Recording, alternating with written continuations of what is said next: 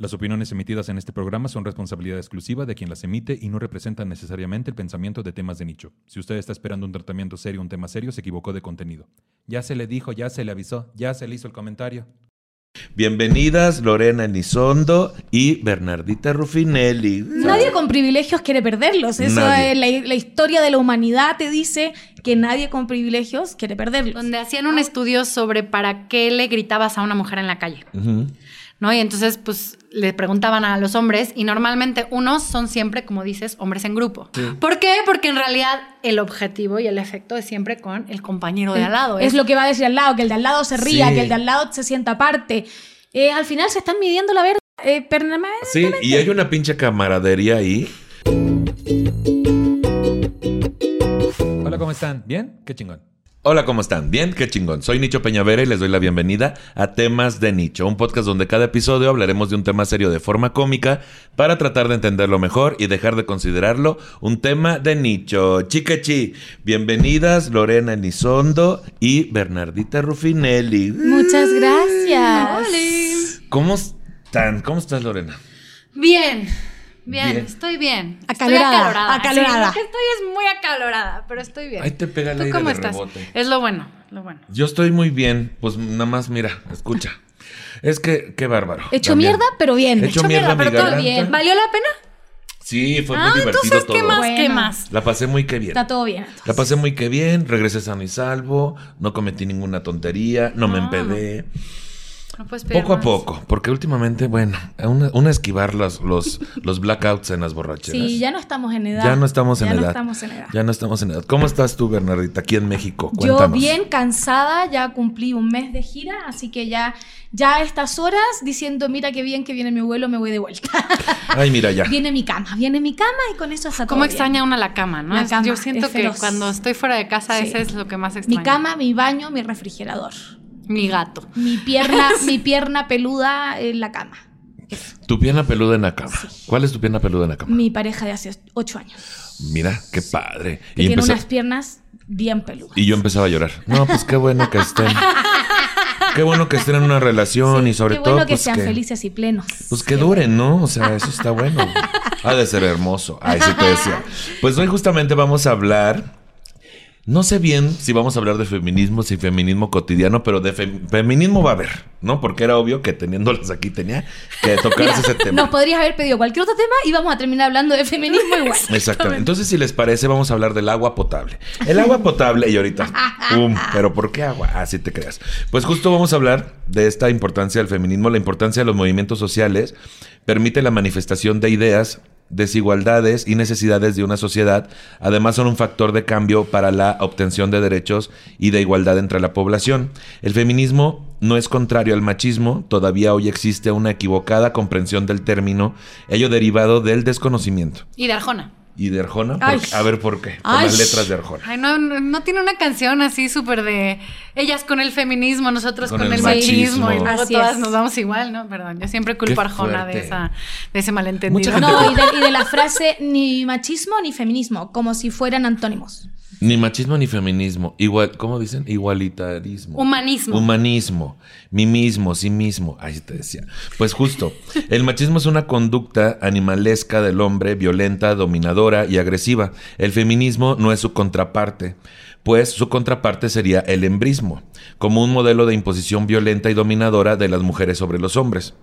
Basta con mencionar feminismo y cual palabra mágica, inmediatamente nuestros interlocutores muestran desagrado, se ponen a la defensiva o comienzan la hostilidad.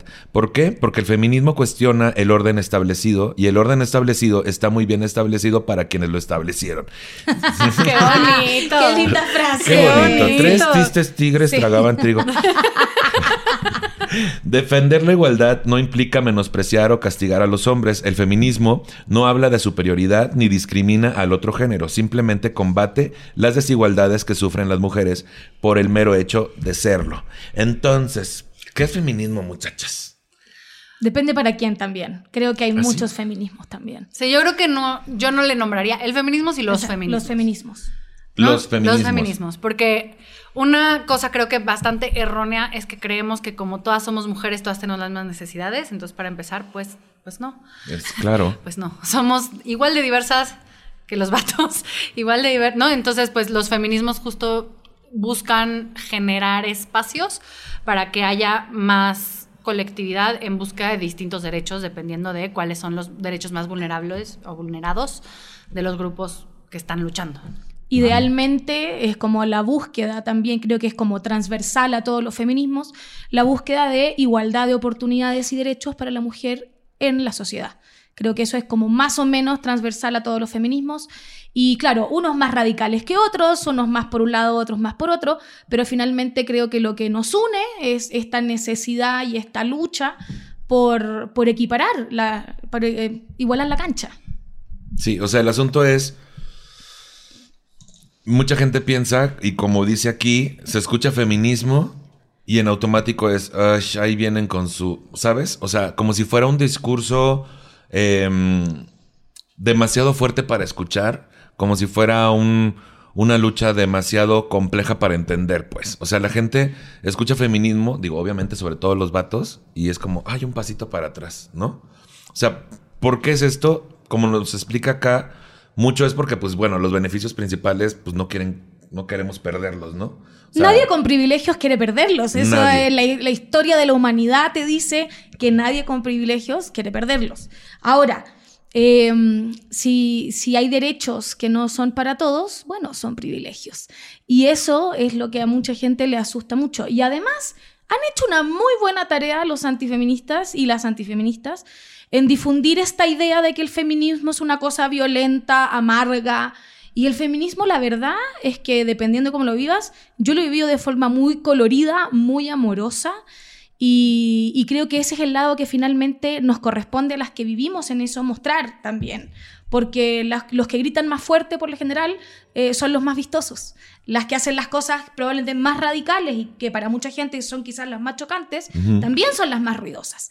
Entonces creo que, eh, que también es tarea nuestra en este afán como también pedagógico, educativo, de que la gente no sabe muy bien de qué se trata y ve lo más eh, espectacular o lo más vistoso, entonces como también la tarea de mostrar que también hay otras maneras de serlo, que si esa te parece chocante, bueno, hay todo un abanico de formas en que puede serlo. Entonces a mí me pasa, por ejemplo, cuando eh, las mujeres me dicen, no, yo no soy feminista, así como, no, no, no. ah, soy No me feminista". metan en ese Entonces yo costal. le pregunto, ¿no te gustaría que las mujeres tuvieran igualdad de derechos y oportunidades en la sociedad? No, sí, eso sí. Ah, bueno, entonces eres feminista. Entonces tiene que ver con eh, también mostrar eso, la diversidad de feminismo y desde dónde lo puedes vivir. Ujú. Y si no estás en el feminismo aún, está todo bien también. Eh, cada una tiene su tiempo, su proceso, entender de qué se trata. Y el feminismo también es opcional. ¿Y Nadie está pasó? obligada a ser feminista. Y que también hay camino.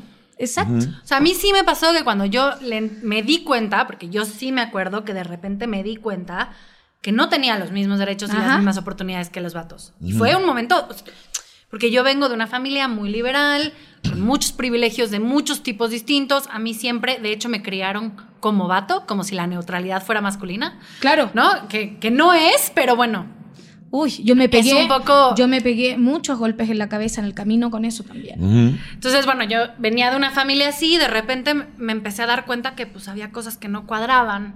En el sí, sí, no, eso ya se ganó, sí, sí, ya las mujeres y los hombres somos exactamente iguales.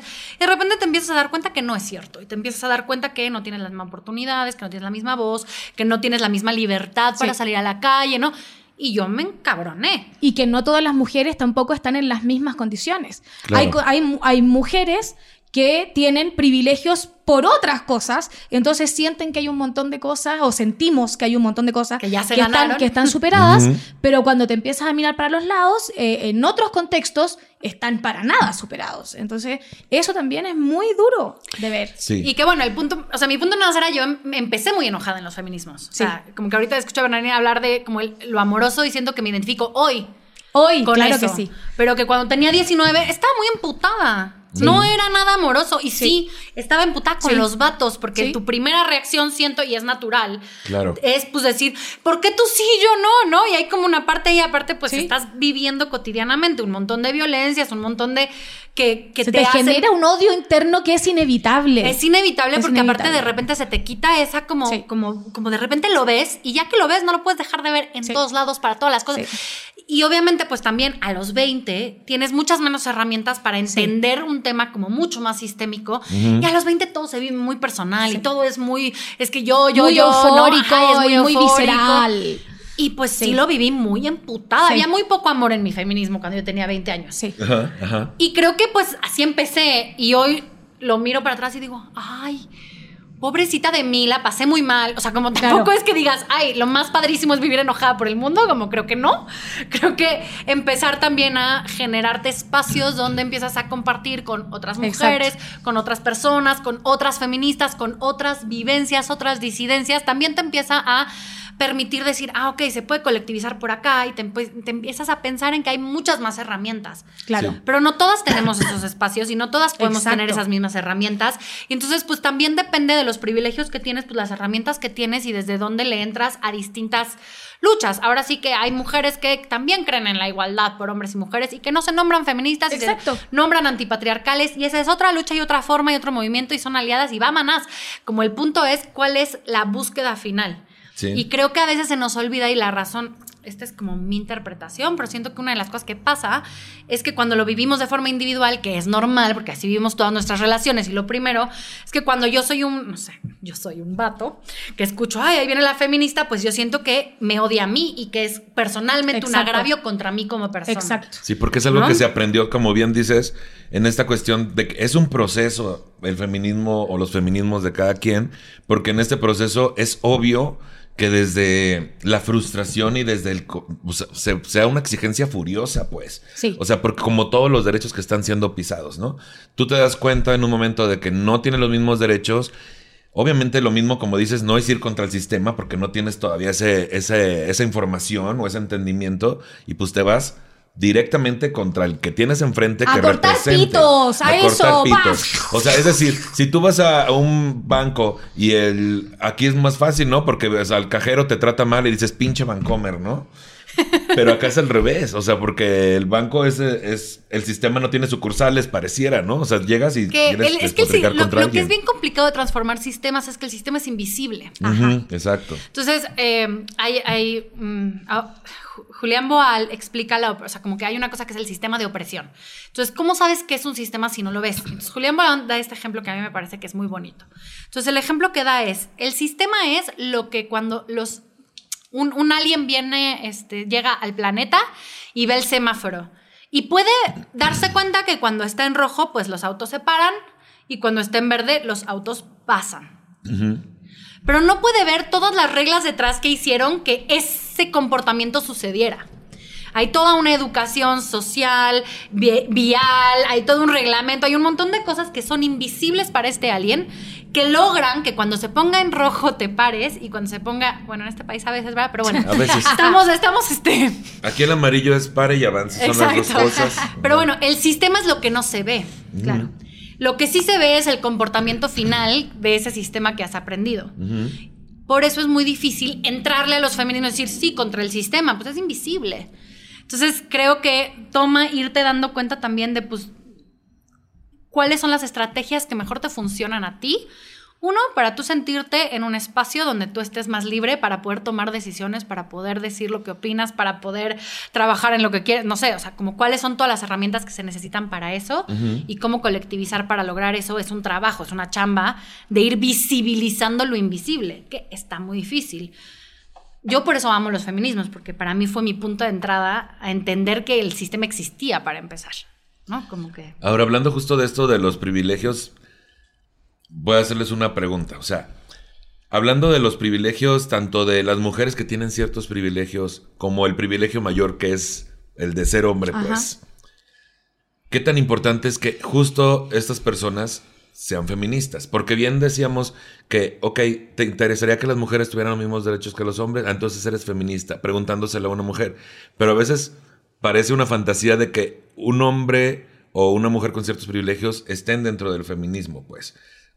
Es importante que estén ahí. Su voz es más, hace que sea más potente también el movimiento o... o Aquí no? hay, aquí hay tantas respuestas distintas. O sea, eh, probablemente tú y yo vamos a tener respuestas distintas. Probablemente si hubiesen ocho mujeres, las ocho tendrían respuestas distintas al respecto.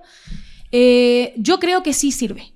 Yo creo que sí es importante. No es lo más relevante y aquí eh, ahí probablemente es donde está el, la gran discusión de si eh, eh, no los necesitamos. Eh, yo creo que sí, porque al final vivimos en sociedad todos juntos y es en todos juntos donde efectivamente vamos a lograr los avances que necesitamos lograr.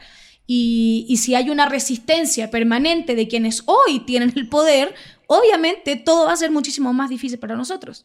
Entonces creo que sí los necesitamos, creo que sí ha habido hasta ahora un montón de hombres que eh, aún son una minoría enana, pero sí un montón de hombres que eh, ni siquiera necesitan considerarse aliades, que ahí hay otra discusión gigantesca, pero que ni siquiera necesitan considerarse aliades ni ser nombrados como aliades ni nada, pero que efectivamente entienden que las capacidades de las mujeres eh, es- son tanto o más incluso que la de los hombres, por lo tanto no tienen miedo eh, a perder privilegios porque probablemente son hombres que no hacen uso de esos privilegios de manera consciente.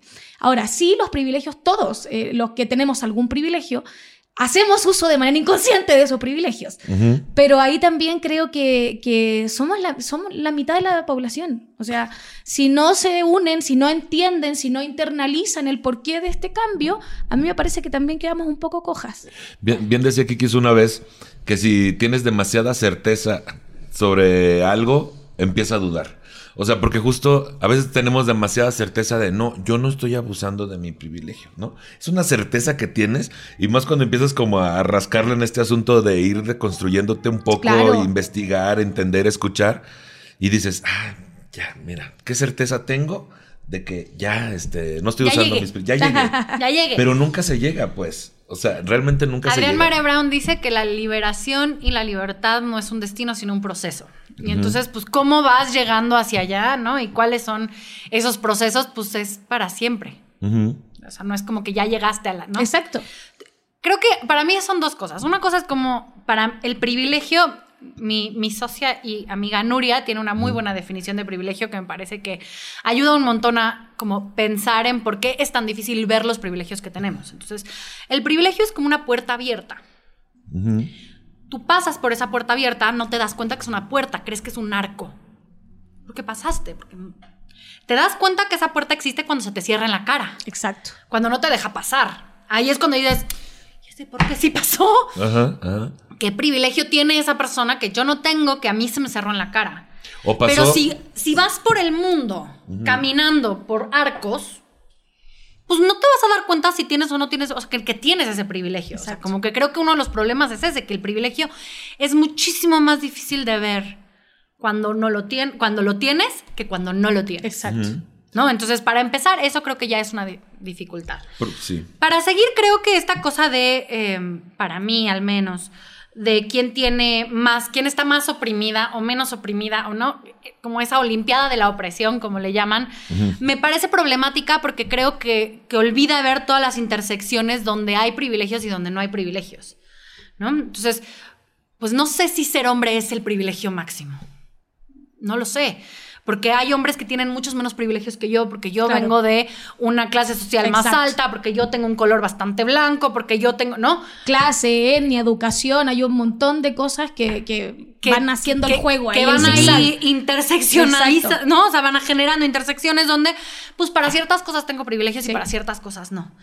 Y creo que mientras más podamos ir visualizando que no es un tema ni blancos y negros, donde esta es la verdad. Y entonces, de hecho, para mí una de las cosas que es más maravillosa de los feminismos es que me enseñaron a cuestionar que la verdad no, existi- no existe en sí misma que no hay una verdad absoluta de que las mujeres deben de ser o deben de pensar o deben de verse o deben de querer o de los hombres son todo, no, como que siento que justo eso es un poco una de las herramientas que a mí al menos me, me han dado los feminismos como para empezar a cuestionar y vislumbrar qué cosas sí, qué cosas no, hasta dónde sí, hasta dónde no. Entonces, si entra o no entra, quién entra, quién se nombre o no se nombre feminista, para mí es lo de menos. Sí. A mí lo que me importa es que cada vez haya espacios políticos y movimientos políticos más diversos. Porque mientras más diversas sean los grupos, más posibilidad vamos a tener de crear nuevas ideas y de repensarnos nuevas formas, porque vamos a entender más, más necesidades. ¿No? Si solamente me junto con mujeres privilegiadas como Claro. yo, este, todas bisexuales como yo, todas, no, pues entonces vamos a ver ciertos problemas que van a ser problemas sociales que vamos a encontrar, pero que van a tener solo una perspectiva desde donde lo estamos mirando. Entonces, mientras más diversidad haya, más posibilidad va a haber de que podamos ir encontrando esos hilitos de dónde jalar para ir transformando el sistema en el que vivimos. Habiendo dicho eso, eso no es fácil.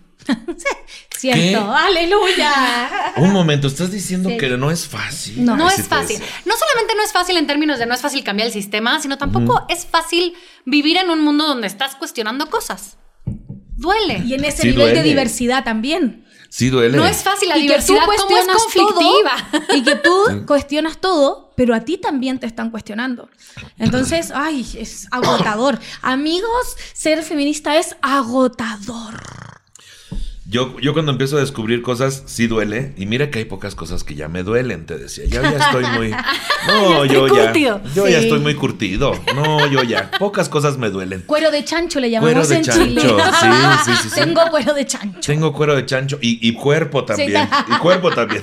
Este, pero fíjate, ahorita que decías la, la analogía de Nuria sobre la puerta, sobre la puerta o arco, que es verdad que sí algunos sí podemos pasar por esa puerta, pero sí tenemos que hacer alguna modificación o agacharnos, que es muy, muy cagado, ¿no? Porque se me hizo referencia de ser, de agacharte Claro. para poder pasar, o pasar de lado, o pasar disfrazado, o, O sacar la desapercibido. teta. Claro. Ajá, o, dis- o disfraz- ajá, o sacar la chichi así tantito, o disfrazarte tantito de Sí. los que sí están pasando por esa puerta. Sí, claro. ¿No? Claro que Entonces, sí. Ahí es donde entra muchas cosas que me han dicho de repente, como querer agradar a. a- El camuflaje. El camuflaje que uno usa, ¿no? Para pasar por esa puerta. Ahora, hay veces. Ahorita decías algo súper interesante sobre si te juntas solo con un tipo de personas en particular, sí, la visión pues, Se achata. Se, achata un poquito, pero de repente, ¿qué opinan sobre cuando se le critica a una persona por estar en un espacio que tal vez es misógino o transfóbico u homofóbico o capacitista o racista o se, des- se le dice a esa persona es que por qué vas a esos espacios a hablar sobre estos temas. Mejor solo en estos contenidos que son justo algo como lo que decías, que es como eh, más el tipo de gente que a la cual ya no hay que cambiarle tanto Es la que esa forma de gente ya no lo necesita. Ya no lo necesita tanto. Entonces, ¿qué opinan Ya se sobre eso? convencieron. Va- Yo no voy a ir a, a hablar de feminismo con feministas. Porque eso es fácil. Porque eso es cómodo. bueno, no sé. bueno, No sé, mentira, amiga, en mi miento. experiencia. Sí. Es que ahí No, está el lo que me punto, justo. No, pero lo que me refiero es que eh, puedo- yo puedo tener grandes diferencias con muchas feministas, grandes diferencias. Pero sé que finalmente en, en lo importante y en lo que yo quiero que cambie, eh, probablemente va a haber muchos puntos en común. Pese a que quizás hay un par de puntos en que estamos ahí en los extremos distintos. Pero probablemente en esos otros espacios donde eso no es tema de conversación o donde eso es incluso tema de burla, Creo cierto. que ese es un espacio donde yo me quiero ir a meter. Y de hecho a mí me han cuestionado un montón porque dicen que soy la feminista de los machistas. ¿Por qué? Porque los hombres machistas que van a mi show y que se declaran y te lo dicen así, mira, yo soy bien machista y como estoy, estoy muy bien así. Pero te escuché y me reí un montón y, y- igual tienes razón en varios puntos. ¿ves? Entonces, es como, ¿por qué ella no le cae mal a ellos? Es una mala feminista. Porque ella debiera, a ella debieran odiarla, pero no la odian. Y yo creo que esa es mi misión. Yo necesito que los machistas, que los eh, que están pasados de moda, que los añejos, que todos esos, necesito no caerles mal. Porque si les caigo mal, ponen una- un, bloque, ¿cierto?, de cemento entre ellos y yo, y nada de lo que yo les diga va a permear.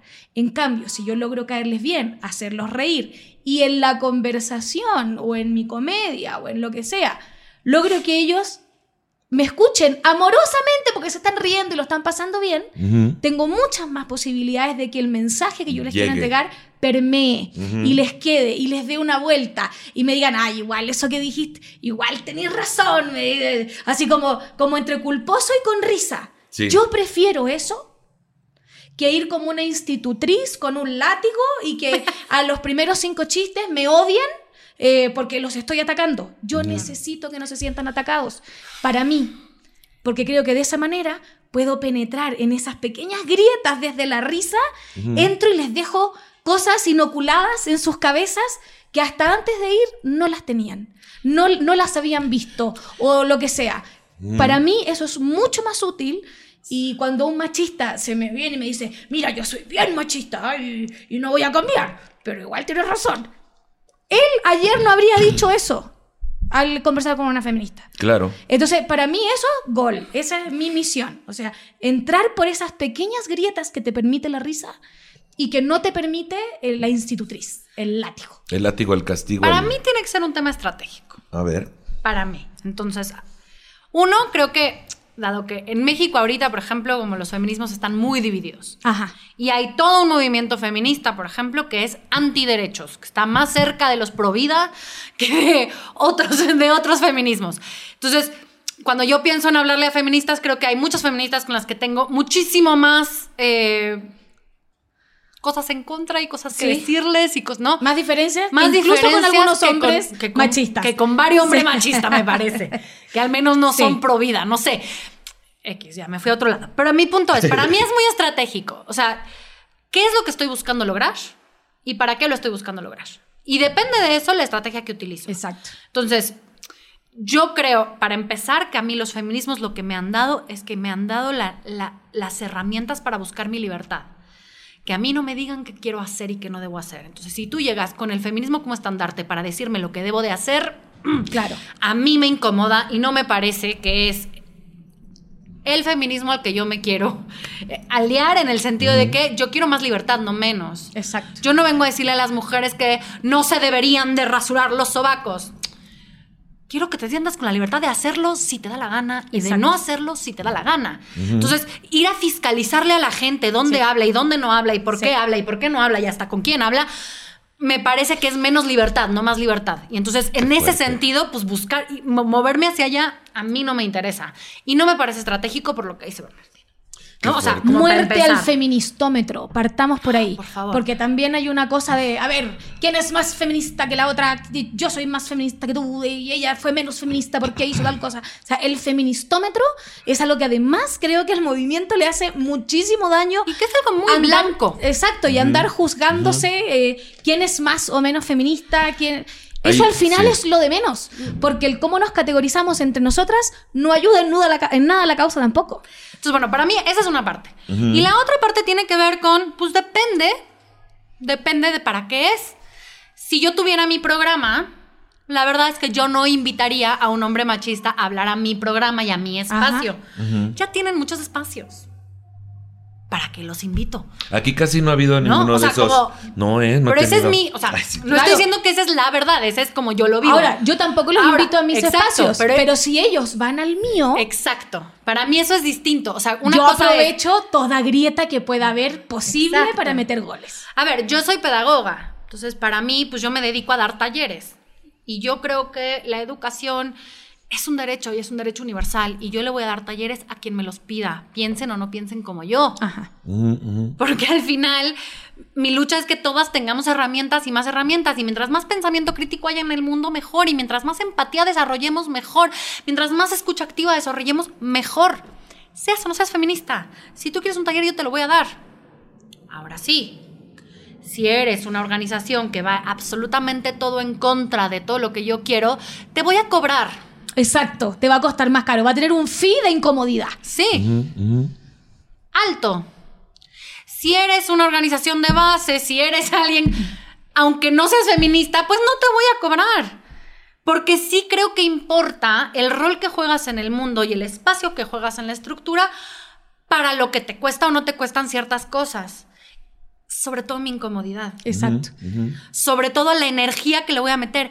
Para mí es mucho más agradable darle talleres a puras morras y disidencias. Es más agradable, es más sencillo en el sentido de la energía que le tengo que invertir.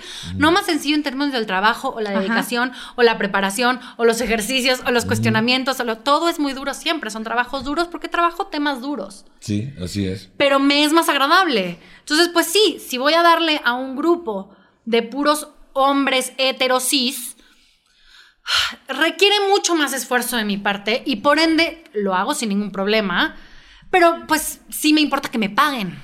Y es por eso que los comediantes cobramos más caro los shows privados. Exacto, Así, porque, porque pero sí es lo incómodo. mismo. Sí. Porque es muy incómodo, Muy incómodo. porque sabes que no lo vas a pasar tan bien. Porque no hay- vas, a- vas con gente que ni te quiere escuchar, que no está ahí para verte que no está ahí para que está verte, obligado. que no le interesan tus temas. Obvio. Es, es justo, ¿no? ¿Sí? En cambio, puedes ir gratis a un show en un bar al que te encanta ir Ajá. porque por la sola satisfacción de que lo vas a pasar increíble. Sí, exactamente. Entonces, tiene que ver cuánto de mi energía voy a tener que invertir en esto. Bueno, en algunas más y, Y en que otras mucha menos. gente entonces te dice, no, pero es que estás capitalizando la lucha y estás capitalizando y el capitalismo y... Uf, Bueno, amiga, no También, sé ¿Cómo? cómo Te aviso que- te aviso, te que, vivo que vivo- en un exacto. sistema capitalista. Exacto. Y que si yo no le doy valor a mi trabajo y si yo no me pongo también, nadie se lo va a dar. De por sí lo que yo hago es cero. Es como de que a nadie le importa.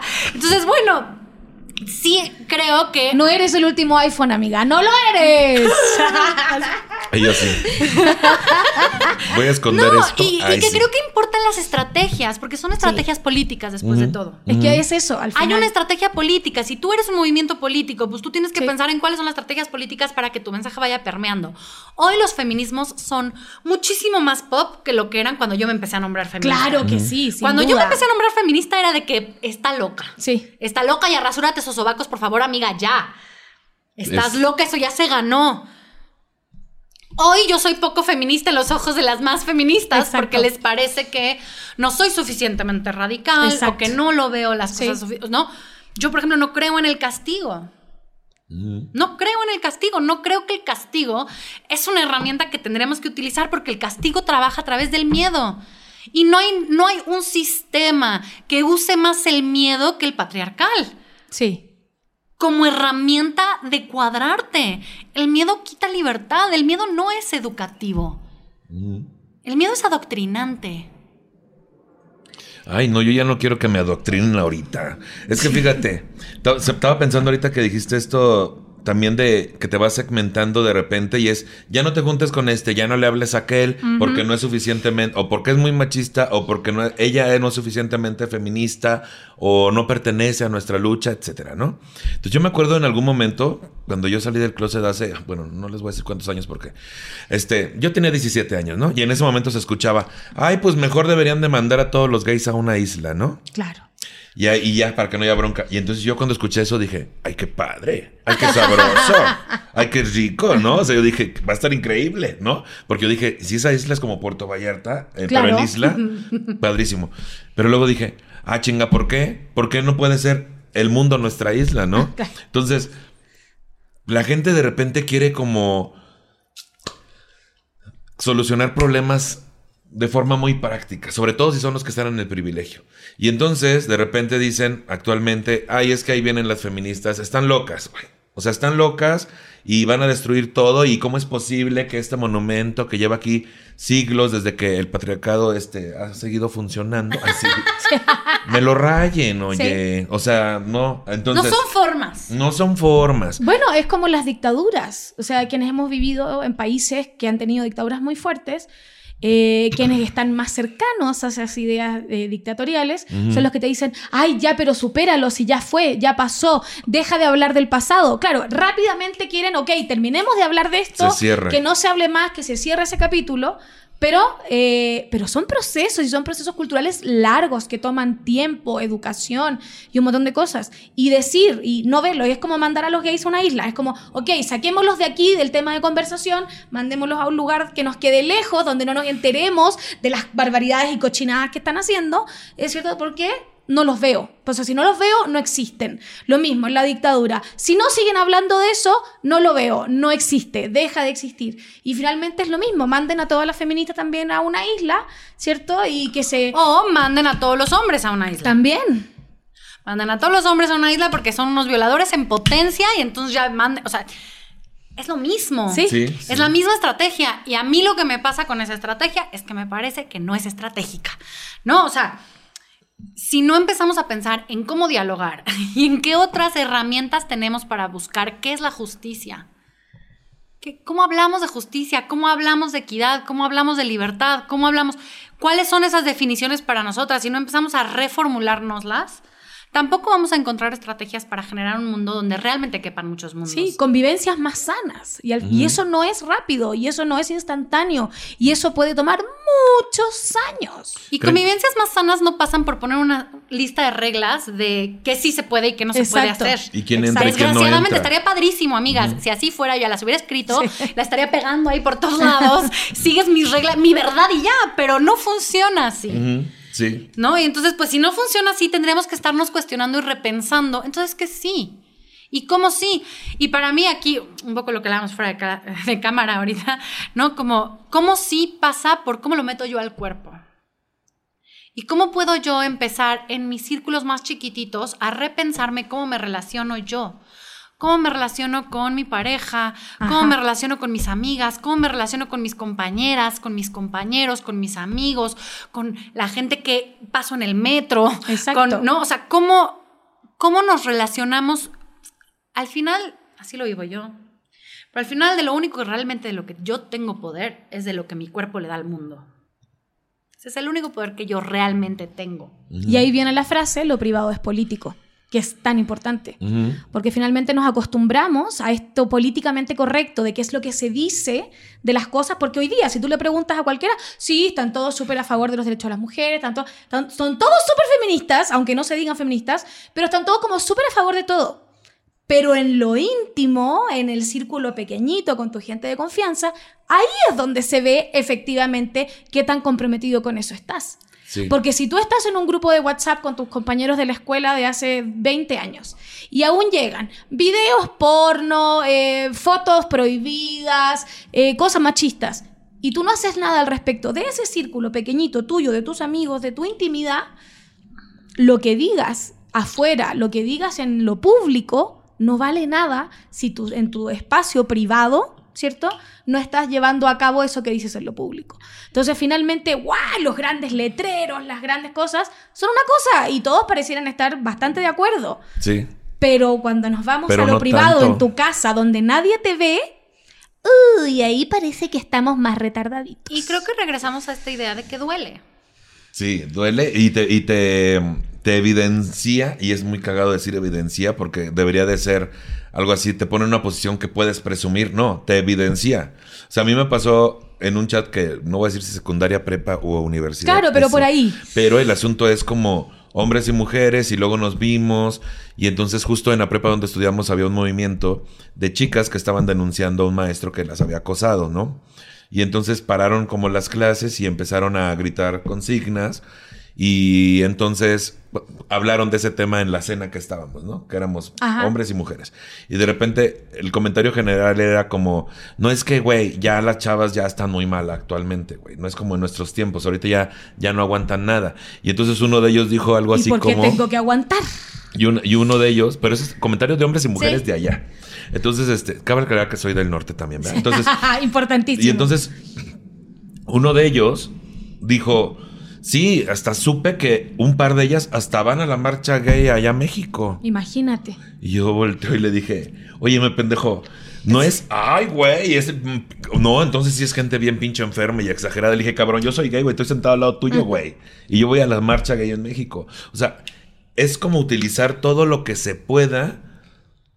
Sonábamos tanto a, a una generación tan añeja cuando estaba en esa mesa que me costó mucho trabajo decirle, a ver, pendejo. O sea, claro que a partir de ahí ya, ya la conversación cambió y ya Se hay una tensión, tenso, se genera era tensión. tenso. Exacto. Y entonces ya era como, ay, hay que cuidar lo que le decimos a este cabrón delicado, ¿no? Pero sí, sí es cierto que también vivir en otra ciudad y viajar y conocer otras culturas también ilustra de a madre. pero también cómo lo puedes traspasar, porque es muy doloroso con, tu, con tus grupos queridos y cercanos. Sí. ¿Cómo lo, ¿Cómo lo llevas para allá? ¿De a poquito, de golpe, de chingadazo? Queremos mucho a mucha gente machista. Sí, claro. Y eso es muy doloroso. O sea, uno ve a sus padres, sus hermanos, que fueron criados ¿verdad? y que no se dieron el trabajo que algunas sí nos dimos de leer, de aprender, de desaprender, sobre todo, desaprender. Y, y es doloroso verlo. Para Pero- mí, para mí creo que lo que me ayuda a mí al menos a navegar este mundo es tratar de concentrarme en verme a mí. Y en saber que yo llevo nombrándome feminista desde que tengo 19 años. Hoy ya tengo 33. Ya son va- varios años de nombrarme Y yo feminista. te decía, son Y yo, 14. No sé, amigo. No sé, soy comediante y periodista, no estoy para esas cosas. todavía- Muchos El años. punto es que son muchos años. Y que todavía me encuentro cosas machistas a mí misma. Exacto. Que todavía hay cosas que yo digo, ay, Sí. ouch, sí hice eso. Sí. ¿Sí? Perdón. Y es practicar, pedirle perdón a quien le hice daño. Es practicar, darme chance a mí de ser imperfecta. Es practicar decir, sí soy, sí soy esas cosas que quiero cambiar del mundo. Y las voy a cambiar del mundo cambiándome a mí poquito a poquito. Exacto. Y dándome chance de hacerlo mal. Y dándome chance de escuchar cuando alguien se acerca y me dice, oye, me hiciste daño. Y no, re- no responder con, ¿Cómo? Claro que no. Yo nunca, como no era mi intención, no te hice daño. No, bueno, no importa si era mi intención o no. Si tú me dices que te hice daño, Ajá. probablemente algo hice mal. Algo te hice daño.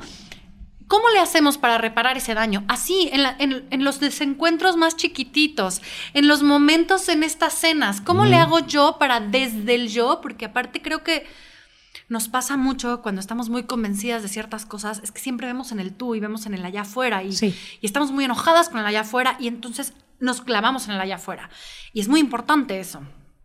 Pero si no nos vemos a nosotras, también luego surge mucho en los movimientos femi- feministas que de repente ya tenemos ahí unas jerarquías Sí. rarísimas, que ya tenemos por ahí unos grupos, no sé, que cooptan el poder de una manera, no sé, bastante violenta. Y al final el mismo sistema que criticamos es el, el sistema que tenemos dentro de nuestro propio Y movimiento. lo estamos traspasando. Y Exacto. entonces eso, pues en vez de justo desatar la imaginación Ajá. para repensarnos formas de organizarnos, para repensarnos formas de relacionarnos, para repensarnos cómo utilizar literal, como dice Bell Hooks, el amor como en el centro de la herramienta. Ujú.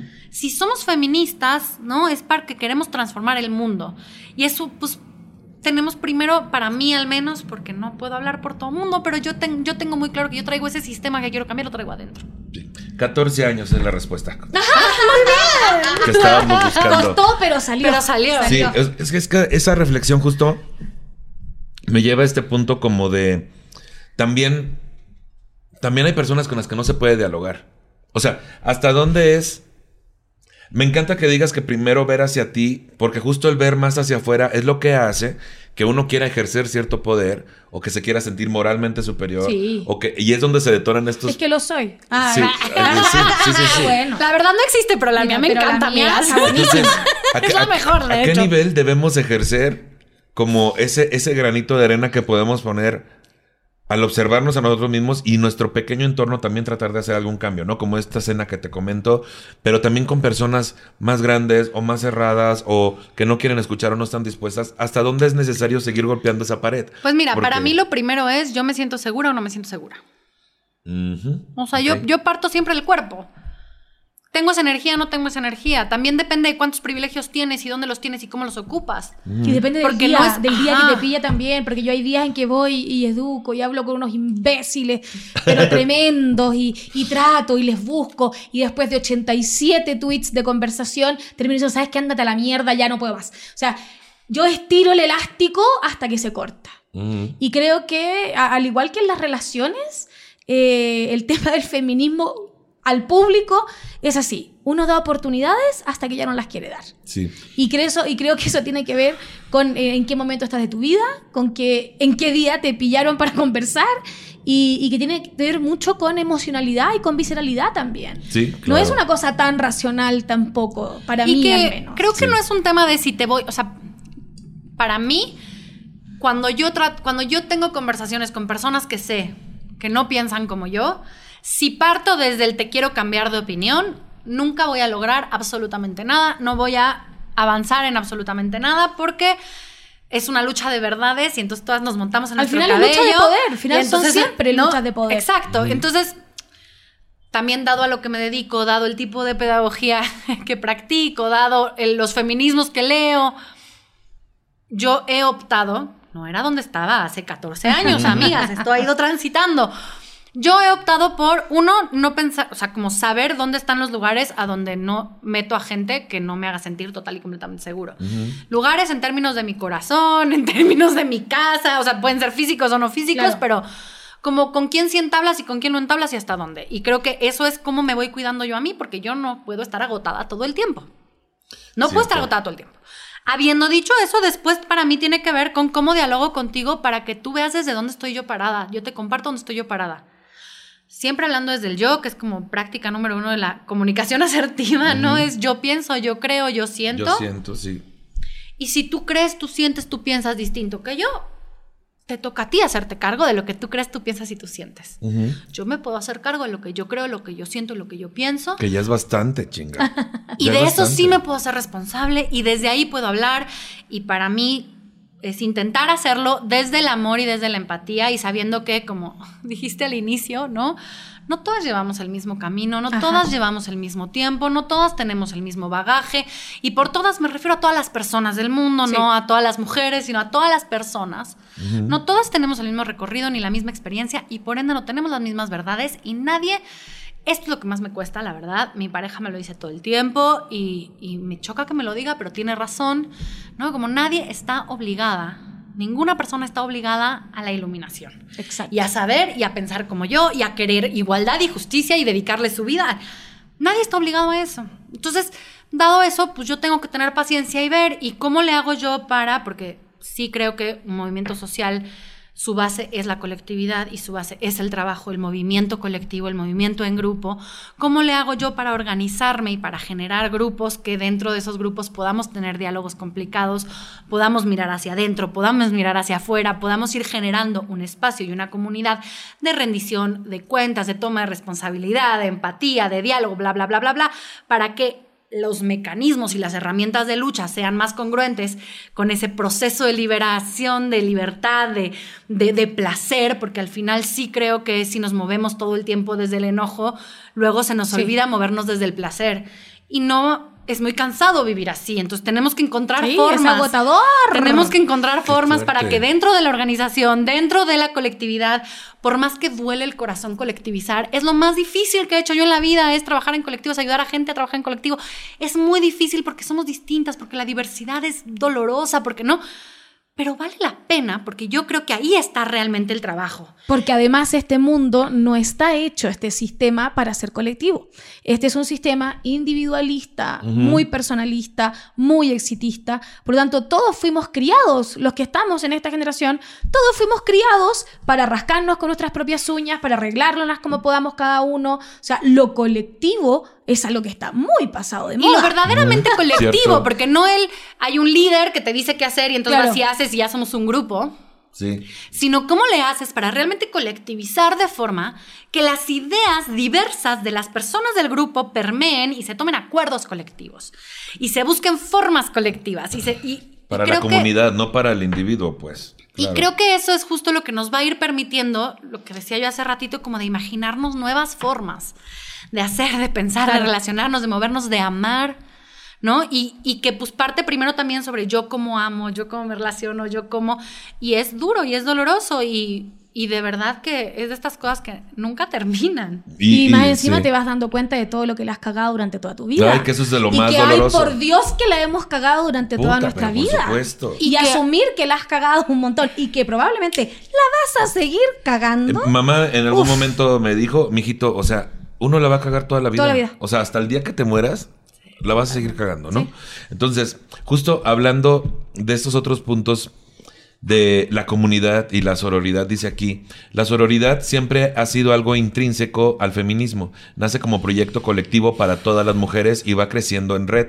La alianza entre mujeres lo cambia todo.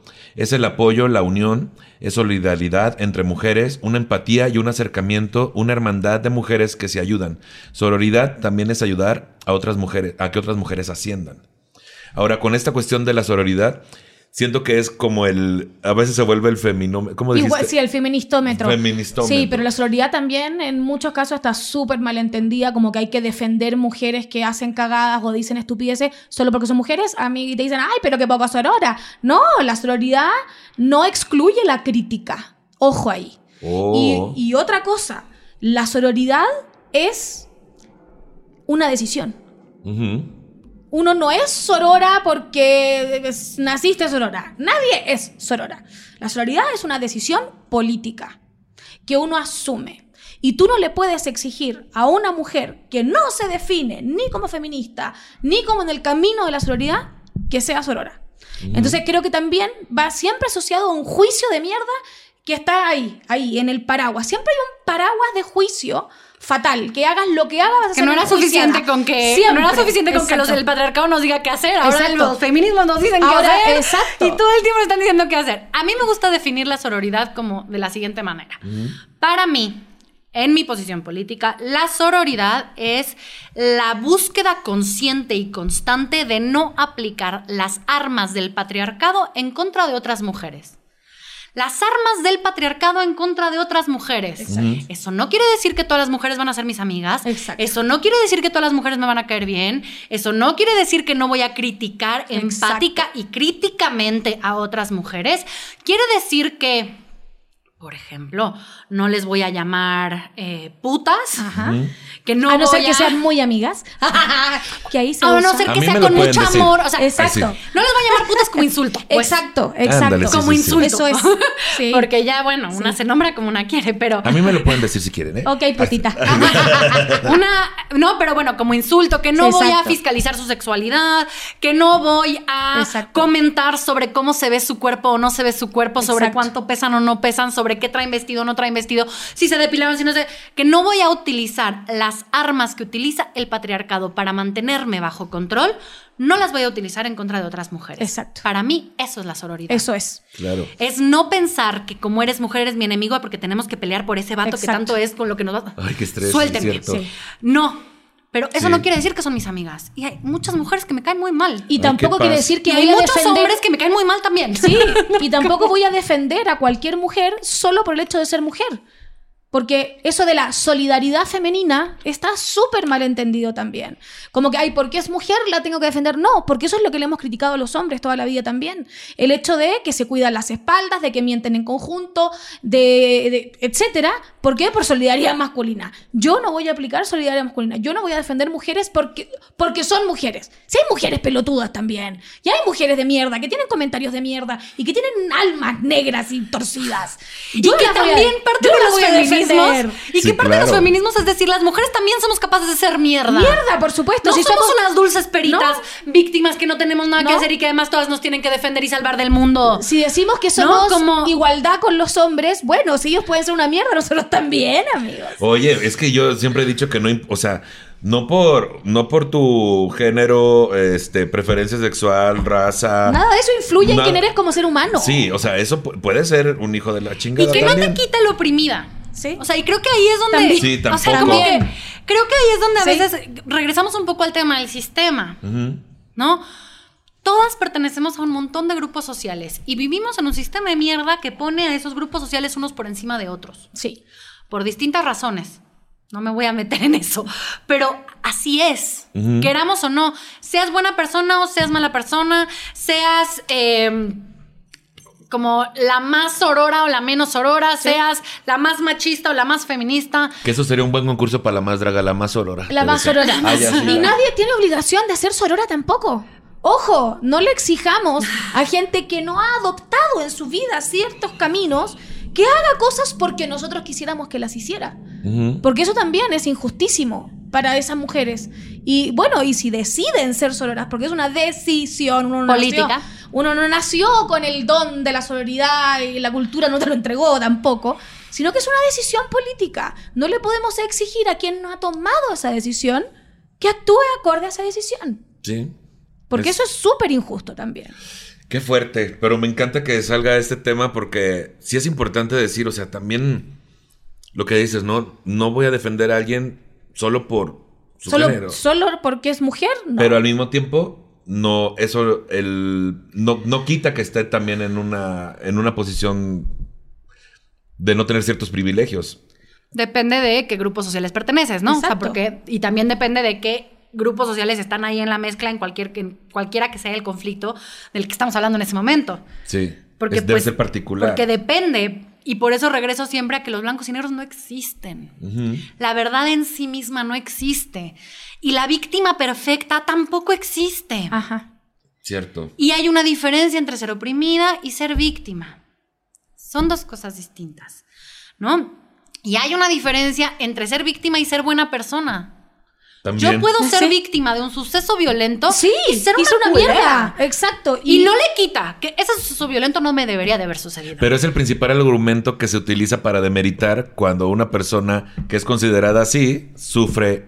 Y yo, por ejemplo, ataque, por yo, por ejemplo. ejemplo, me he visto defendiendo mujeres que yo encuentro que son nefastas porque los ataques que están sufriendo tienen que ver con su ser mujer y no con su nefastidad como ser humano.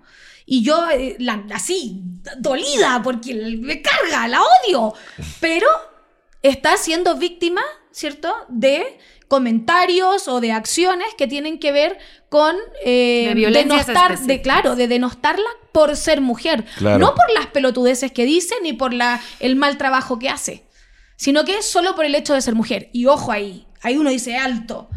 Muy pelotuda será, muy- pero lo que tú le estás criticando no tiene que ver ni con su trabajo ni con sus opiniones estúpidas. Es con tiene ser que mujer. ver con su ser mujer. Y ahí me paro yo en dos patas y aunque esa mujer me sea nefastísima, las razones por las cuales, ¿cierto?, la están atacando, para mí son las incorrectas. Y merece una defensa.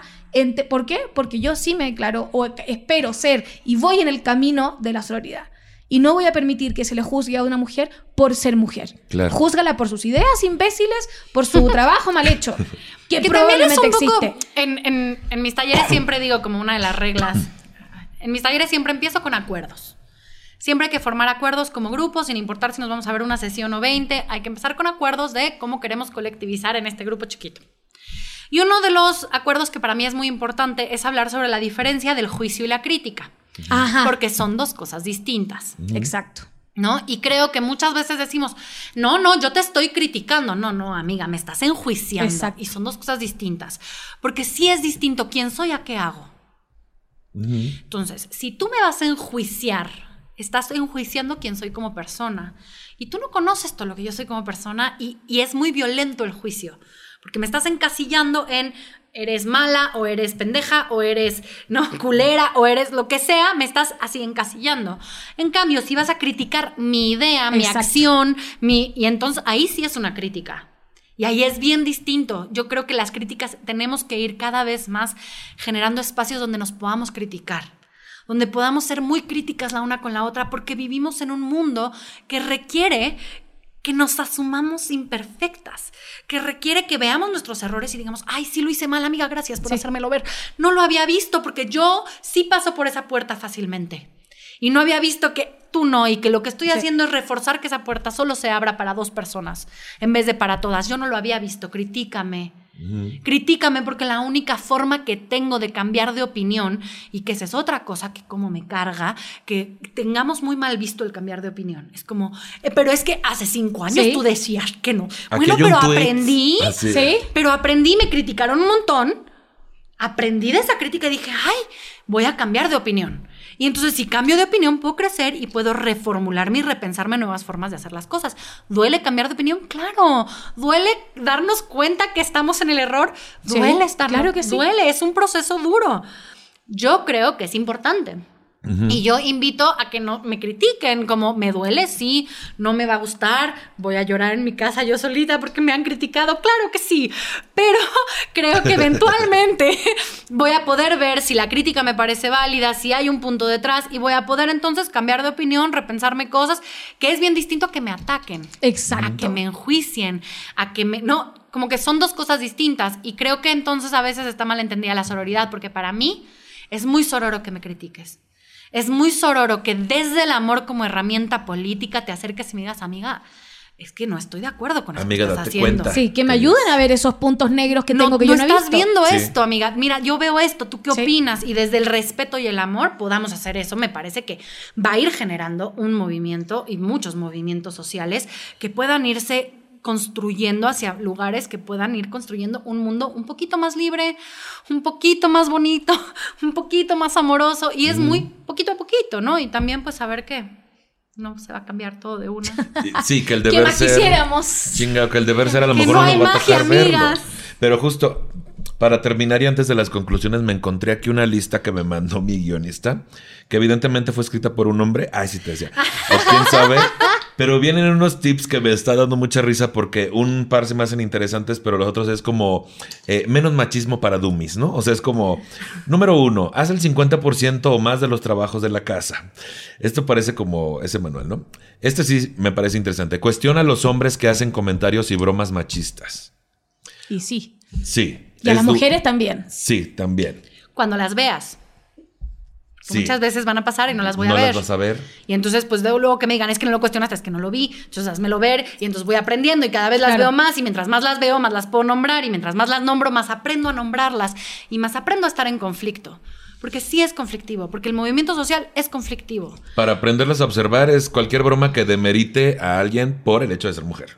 O que se burle de alguien por el hecho de ser mujer. Por el hecho de ser mujer. Por el hecho de ser mujer. Ahora, si te burlas de una mujer porque dijo una estupidez o porque hizo una estupidez, no es que esté siendo ni poco sorora, ni poco feminista, ¿no? Que esté siendo machista. Exacto. Sí. No, si yo le digo a una mujer, me parece que estás siendo discriminadora contra las mujeres trans. Me parece que eso es violento y me parece que eso en realidad lo que está haciendo es reposicionar al género en un lugar súper patriarcal. Sí. No estoy siendo machista, estoy, estoy siendo crítica de esa mujer que se dice feminista, pero que está utilizando un movimiento social para quitarle derechos a otra persona. Sí. Ni le estás diciendo transfóbica tampoco. Le estás aclarando que lo que dijo. No, sí le estoy fue- diciendo Sí, transfóbica. sí, sí, sí, está le estoy, sí le estoy diciendo transfóbica. Buen punto. Le estoy diciendo transfóbica y decirle transfóbica no me hace machista.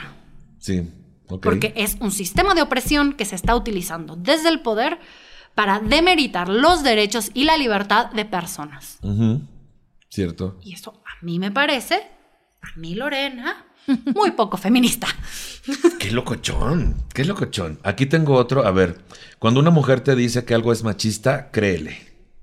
Si eres padre, comparte la responsabilidad del 50%. Entonces, también no mamen. O sea, no, no es posible que se les esté enseñando eso. O sea, Ah, claro. Bueno, y hay muchos que no lo saben. Que no lo saben. Y no lo entienden. No y lo no lo entienden. Fácil, asimilan. de hecho, creo que la lucha más olvidada de los feminismos, la más olvidada es la maternidad. ¿Sí? Lo doméstico. Lo doméstico la maternidad. Creo que, digo, ahora que mi socia y amiga es madre y que la veo todo el tiempo, como cada vez hablamos más. De hecho, en Zona tenemos tres episodios sobre maternidad. Así de mucho hay que decir sobre ese tema.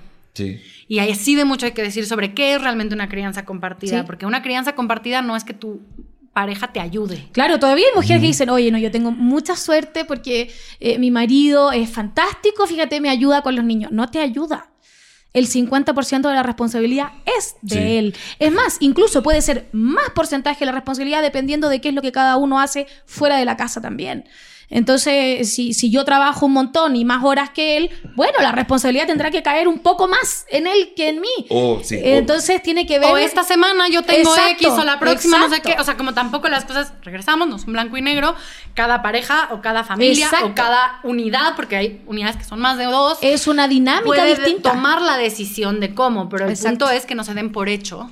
O sea, Sí. porque el punto, o sea, No, y el yo no- y patriarcado yo no lo te que hace ayudo. es que te obliga a dar por hecho que ciertas cosas hace la mujer Sí. y ciertas cosas Oye, hace el o hombre. esta mamada de, este, pues no, no convive con ellos, pero bendito Dios no les ha hecho falta nunca nada. Él se, se hace cargo de todos los gastos.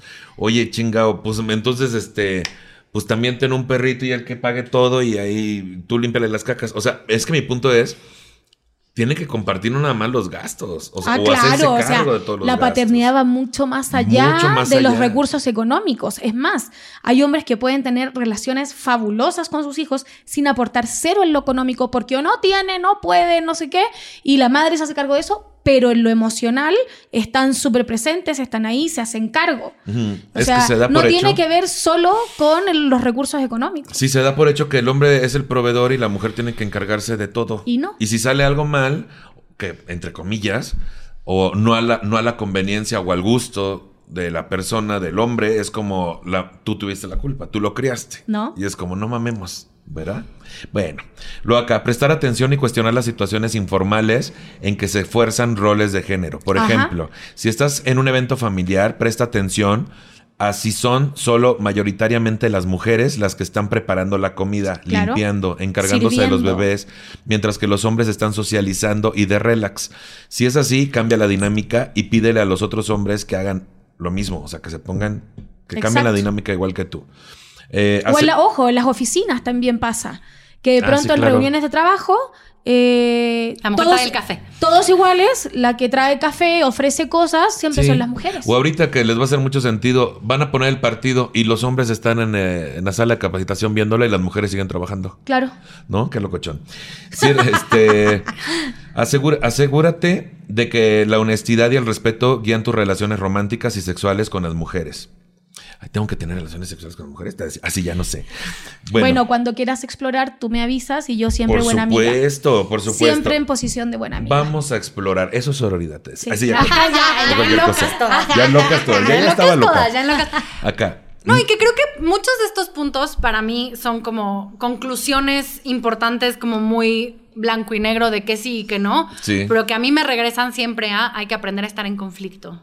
Sí. Hay que aprender a dialogar, hay que aprender a nombrar, hay que aprender a tener, o sea, como que en vez de dar por hecho que la dinámica es A o B, Sí. no demos por hecho que estar enamoradas implica que es heterosexual, que el vato va a hacer una cosa y la mujer va a hacer otra, que se tienen, que te tienen que mandar mensajes todos los días para que entonces, y entonces tú tienes que esperarte dos horas para... No, todas estas reglas que damos por hecho por un montón de cosas, platiquémoslas, dialoguémoslas. Si queremos, yo qué quiero, yo qué necesito, yo cómo me siento amada, yo co- cómo me siento más segura. Lo mismo con eh, las labores del hogar, lo mismo en las oficinas, lo- ¿no?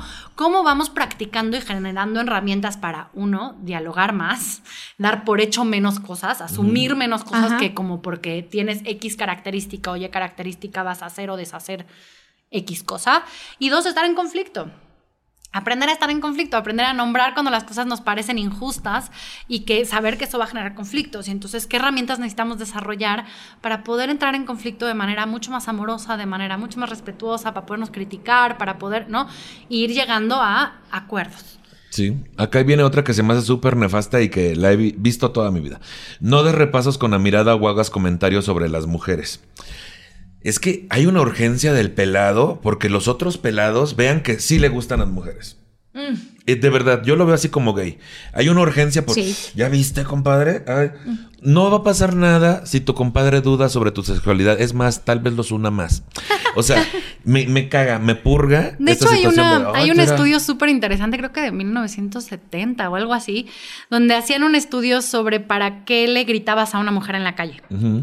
¿no? Y entonces, pues, le preguntaban a los hombres y normalmente unos son siempre, como dices, hombres en grupo. Sí, Sí. la gran mayoría. Porque no, suelen es, ser o sea, solos. la persona No. que está pasando, la mujer que está pasando, a la que están acosando, la verdad les es súper indiferente. Sí. Nunca, o sea, de hecho en el estudio decían, es que ni siquiera me había puesto a pensar que ella podía sentir o pensar algo al No. respecto. Ah. Ni siquiera como lo si había considerado. Como si fuera una nube la que volteaste a ver. Ajá, exacto. Sí. ¿Por qué? Porque en realidad el objetivo y el efecto es siempre con el compañero de al lado. Es lo que va a decir al lado, que el de al lado se ría, Sí. que el de al lado se sienta aparte. Eh, al final se están midiendo la verga. Eh. Sí, y hay una pinche camaradería ahí. Ay, Sí. que, que puede, pueden ir caminando uno y no se conocen, ¿no?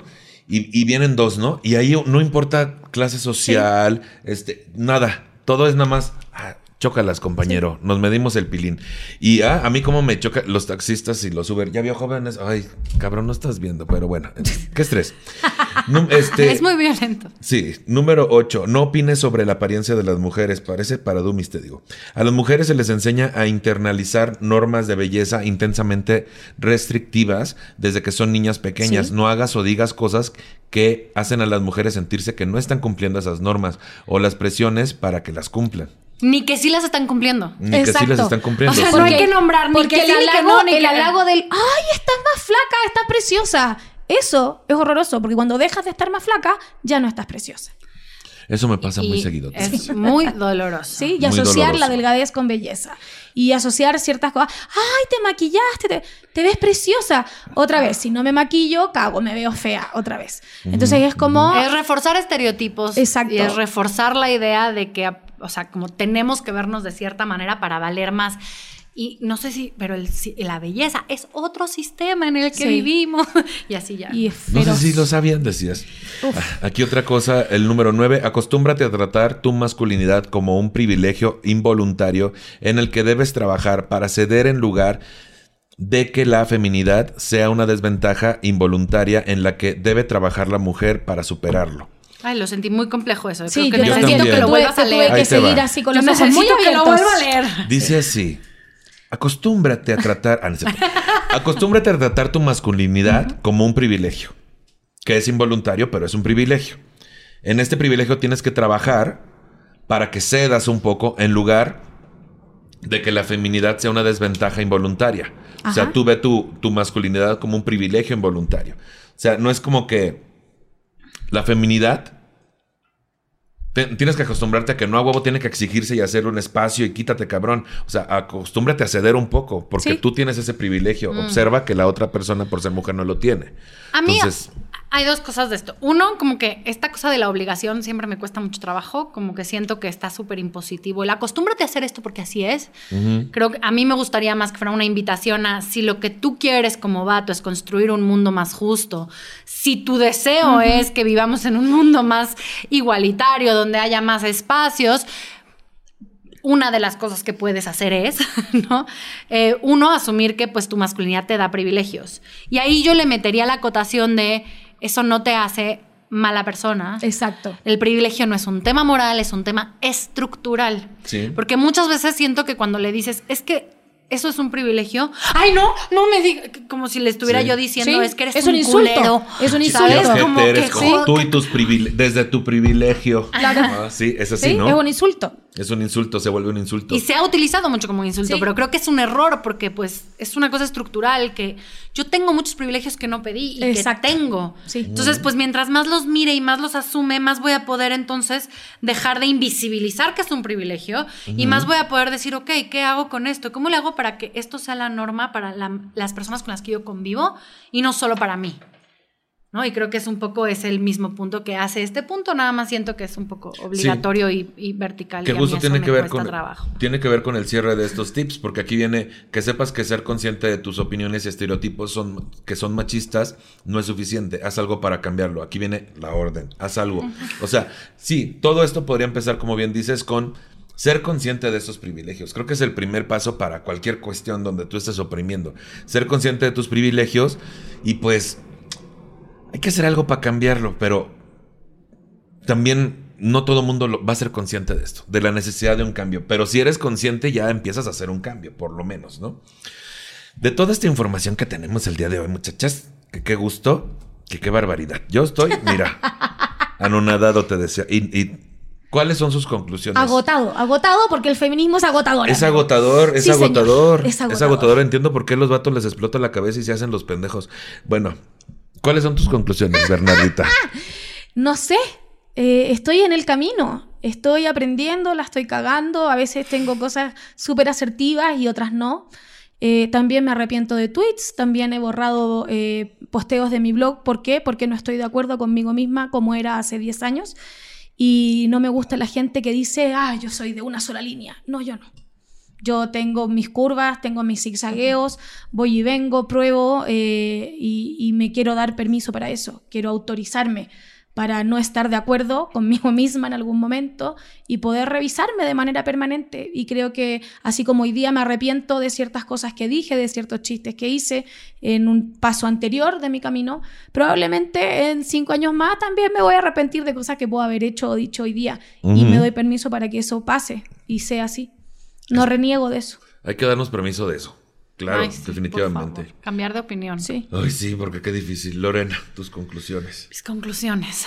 Siento que es difícil tener conclusiones en estos temas. Ya sé. Em, creo que para mí más bien es, em, son preguntas más que conclusiones, ¿no? O sea, ¿cómo le hacemos para generar espacios donde podamos relacionarnos desde la pregunta, donde podamos relacionarnos desde la empatía, cómo le puedo hacer yo para fomentar, tener más empatía y poder entender las cosas desde perspectivas distintas, ¿no? Este, cómo le puedo hacer yo para estar más cómoda en el conflicto, que me duela menos estar mal y que me critiquen, ¿no? Y como ir trabajando en eso, siento que esas serían las preguntas que yo me hago a mí misma después de platicar con ustedes y todas las cosas que han dicho que, que les Me- agradezco. Y si hay algún hombre o mujer o lo que sea en el medio que tenga ganas de conversar, de preguntar, de enterarse quizás de algunas cosas, eh, sepan que siempre va a haber gente que va a estar disponible para hacerlo y otra que no. Y que la que no te puede responder, no estoy yo aquí para educarte, yo me eduqué solita, vaya y googlee. Y otros que sí van a querer conversar. Entonces, que también le demos, le demos espacio a las feministas, por ejemplo, para de pronto no tener ganas de responder preguntas ni de educar gente. Porque también se entiende que es como eh, que es una misión absoluta y que si no lo haces, entonces estás faltando a tu misión. Sí. No necesariamente. Tampoco los gays, tampoco la- Exacto. todas las siglas del LGBT. No sé si estamos ahí para educarlos a ahí, todos ¿eh? y tener profundas conversaciones filosóficas con todos. También hay cosas que puede buscar en Google, amigos y amigas. eh, pero haber otros que sí. Sí, Entonces, hay otros que sí, pero y- aún los que sí, no siempre, no precisamente y no todo el tiempo. Exacto. ¿no? Y quiero Sí. decir nada más, esto sí creo que es una conclusión, como que me gustaría que cada vez más pudiéramos ser malas feministas, Sí. más abiertamente, como dice Roxane Gay, ¿no? O Sí. sea, como Yo me esta declaro cosa, una mala feminista, pero no, en el sí, camino. Ahí, Ahí pum. vamos en el proceso. Intentando. En el trabajo. Yo soy un mal gay. Sí. Este, mi conclusión es esa, soy un mal gay. Este, me encanta hablar de este tema, le traía muchas ganas. Mil gracias por estar aquí con nosotros.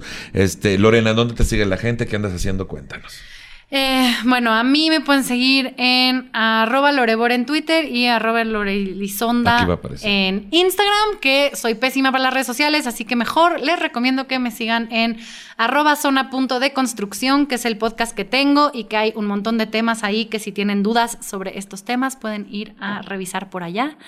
Ahí hay más contenidos que en mis redes sociales, yo vivo poco en el internet. Haces bien, haces bien. Bernardita. Cuánta sabiduría en un solo comentario. Sí, sí. Eh, yo, que soy mucho menos sabia, estoy todo el día en redes sociales. Así que a mí me encuentran en arroba la Rufinelli con dos F de foca y dos L de linda porque no son excluyentes. Y eh, bueno, me buscan como Bernardita Rufinelli en todos lados. eh, pues soy la única que hay, así que no se van a confundir. Y eh, básicamente eso, a conversar, a compartir, eh, a preguntar. a- se- todavía se puede preguntar un montón. O sea, no es que todo el mundo ya sepa todo. Todavía se Nadie puede. sabe nada, Por amiga. eso se puede preguntar un montón y no tengan miedo de preguntar y de conversar, porque sí hay gente que va a estar disponible para hacerlo. Perfecto, me y encanta. muchas gracias por la invitación. No, gracias a ustedes, de verdad. Estoy, mira. Lo voy a tener que ver tres veces este episodio. Este, por último, a mí me puedes seguir como Nicho Peñavera en todas las redes sociales. Este episodio está disponible en mi canal de YouTube, Nicho Peñavera, y en todas las plataformas de podcast. Compártalo porque urge que lleguemos a más personas. Quiero agradecer a la producción de Les Producers por la producción de este episodio y todos mis contenidos, y a Charlie Ortega por el guion para el mismo. Y por último, si usted se siente ofendido por el tratamiento que le hemos dado al tema y tiene un montón de sugerencias sobre cómo hacer este programa de forma correcta, le sugerimos dos cosas. Una, no nos escuche. Y dos, produzca si uno se le estuvo di y di. Hasta luego, amiguitos.